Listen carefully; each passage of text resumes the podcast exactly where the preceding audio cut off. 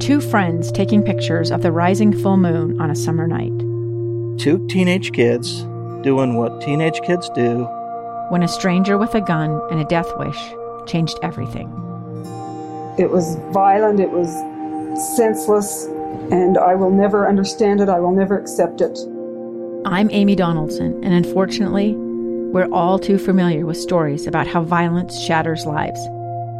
But what we rarely see is how they are rebuilt.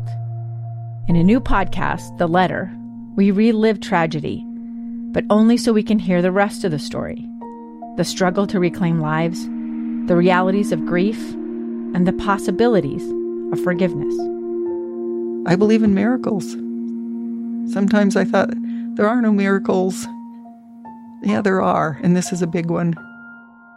Follow the letter at theletterpodcast.com or wherever you get your podcasts. This is Live Mic with Lee Lonsberry. Lee Lonsberry. Welcome back. Salt Lake County District Attorney Sim Gill will not be pursuing charges against Miguel Deras. That's the former University of Utah police officer who showed explicit photos of Lauren McCluskey to colleagues. Miguel Deras was assigned to Lauren's case back in 2018. Uh, she reported incidents of harassment and extortion by uh, by her killer, Melvin Rowland. Uh, before she was killed, she shared these intimate photos of herself with Deras as a form of evidence. Uh, those photos, she said, were being used to extort her. And uh, following a review uh, from the Utah Department of Public Safety, it was found that Deras did show the photos to several other officers, and some officers remembered hearing unprofessional comments being made about the photos. What the report didn't find was that the photos they weren't downloaded inappropriately and were not shared digitally. Joining us uh, for clarity on this is Salt Lake County District Attorney Sim Gill. Uh, sir, how are you? I'm fine. Thank you, Lee. Happy to be here. Thank you. You, you, you chose not to prosecute Officer Deras in this case. Tell us what led you to that decision. Yeah, I think two points. First of all, uh, this was something that our office reached into. It wasn't brought in, uh, brought to us. We reached out to the University of Utah Police Department when we became aware of this as well, like everybody else. We had to then wait till the Department of Public Safety uh, was done with their review to send the materials to us. And so I had my uh, special victims unit, uh, division director, and everybody from that team look at it. And while, uh, while we uh, all agreed that this was uh, uh, unprofessional and uh, and uh, certainly reasonable people uh, uh, uh, concern, we couldn't find a Utah statute that fit on point. Uh, and uh, what we were left with was with this very generic uh, official misconduct uh, uh, statute, but the mens rea or the mental state that was required there did not fit the evidence that we had. So we had different statutes that we could touch upon, but nothing on point. And so as a result of that, uh, our office could not uh, uh, articulate a, a, criminal remedy in terms of the, for accountability. And with that in mind, uh, we also, because we discovered that deficit, we're also working with a legislator uh, up on the Hill to try to change that because uh, victims uh, deserve to be protected, and this kind of conduct really does need to be held accountable if uh, other uh, individuals similarly situated are going to act uh, act in that capacity as officers. So, as you have in the past, in finding a circumstance where you know the law, the Utah state law, doesn't necessarily support charges against an individual, you, in viewing a shortcoming in the law, are partnering up with a legislator to to see about remedying that. Uh, absolutely. So I think that uh, uh, when you when you're outside of that, uh, uh, uh, you know, for example, law enforcement can share images and certainly bring them in the context of their lawful duties. So when it's not part of a uh, unlike when it's not part of a lawful doesn't serve a lawful uh, purpose, then the sharing of that private information, even amongst other officers, uh, should be prohibited. And uh, and so there's there's really no statute on point uh, and certainly not with the kind of mental state, which is this is really reckless behavior. So uh, uh, that's what we're doing. We're working with a law enforcement, uh, with a legislator to say there is a deficit here because I think most victims out there, like the family here, and uh, uh, you know, believes that there should be a remedy there, and, and, and anticipated there would be a remedy. And as we went through it as prosecutors, our team went through it we said that there is no statutory uh, uh, uh, remedy here, so that needs to be corrected. So we're working with the, the legislature and uh, and hopefully have a statute in place uh, uh, to review a next legislative session. The Salt Lake Tribune this morning broke broke the story first about your decision not to pursue charges against Officer Deras. Jill McCluskey, mother of Lauren McCluskey, retweeted that article and listed three questions that she has for you. The first one was, uh, "Sir, did you read the full DPS report?" Yes. She then asked, "Are you afraid to prosecute police officers?" No. And the third question, and I'll read it verbatim, it says, Do you understand the harm to me as Lauren's representative and to women who won't report to police because they can share private evidence without consequences? And I think the as, we went through, I think it would be a miscarriage of justice to think that there was a remedy when there wasn't one. So we discovered that the same way. We want victims to feel comfortable. This is something that uh, I care about very uh, deeply. And uh, you know, I spoke with uh, uh, Lauren's mother and spoke with their counsel, and we explained to them what was going on.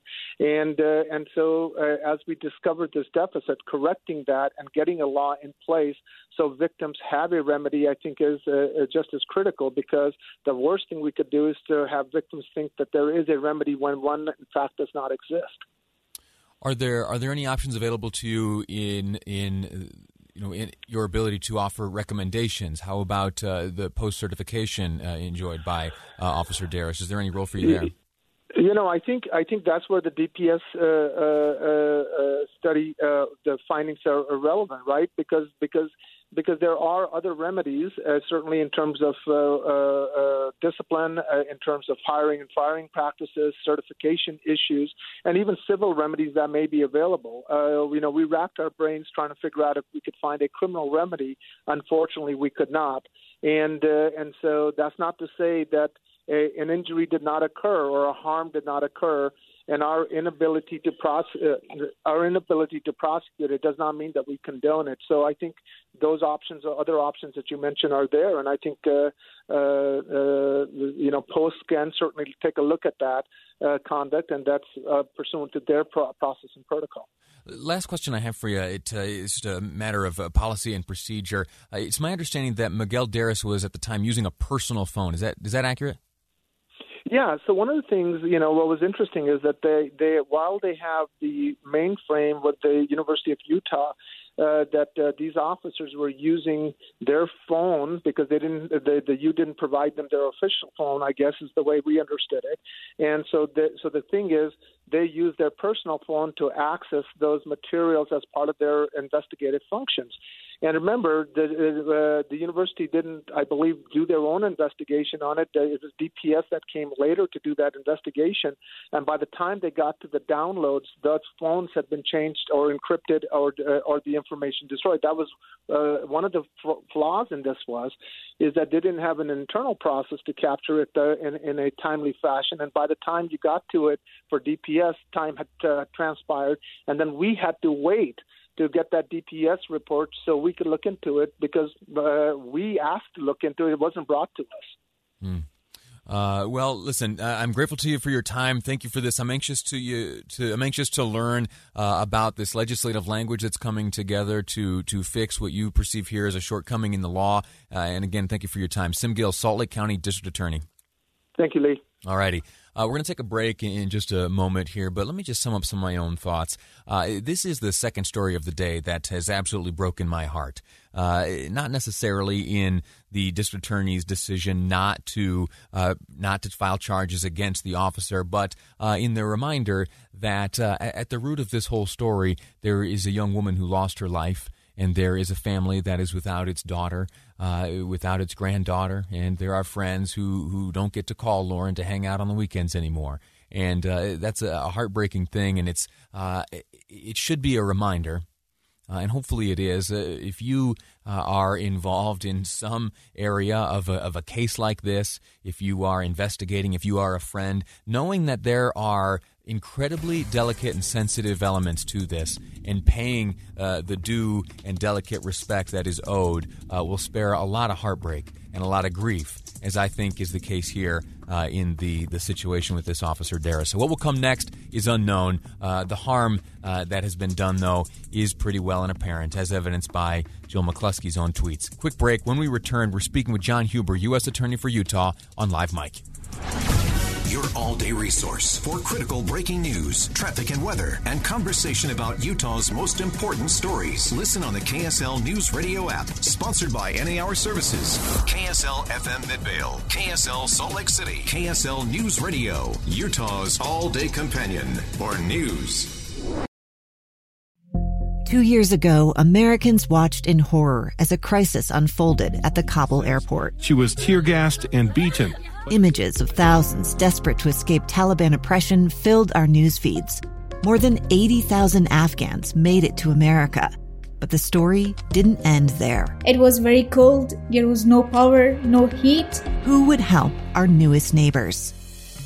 I'm Andrea Smardon. In Stranger Becomes Neighbor, you'll hear the stories of some remarkable refugees who left their homes and their dreams behind only to start over from zero. Their only possession was three blankets. And you'll meet Americans who stepped up to help them. You want me to come when you deliver your baby. What can one person do in the face of an international disaster decades in the making?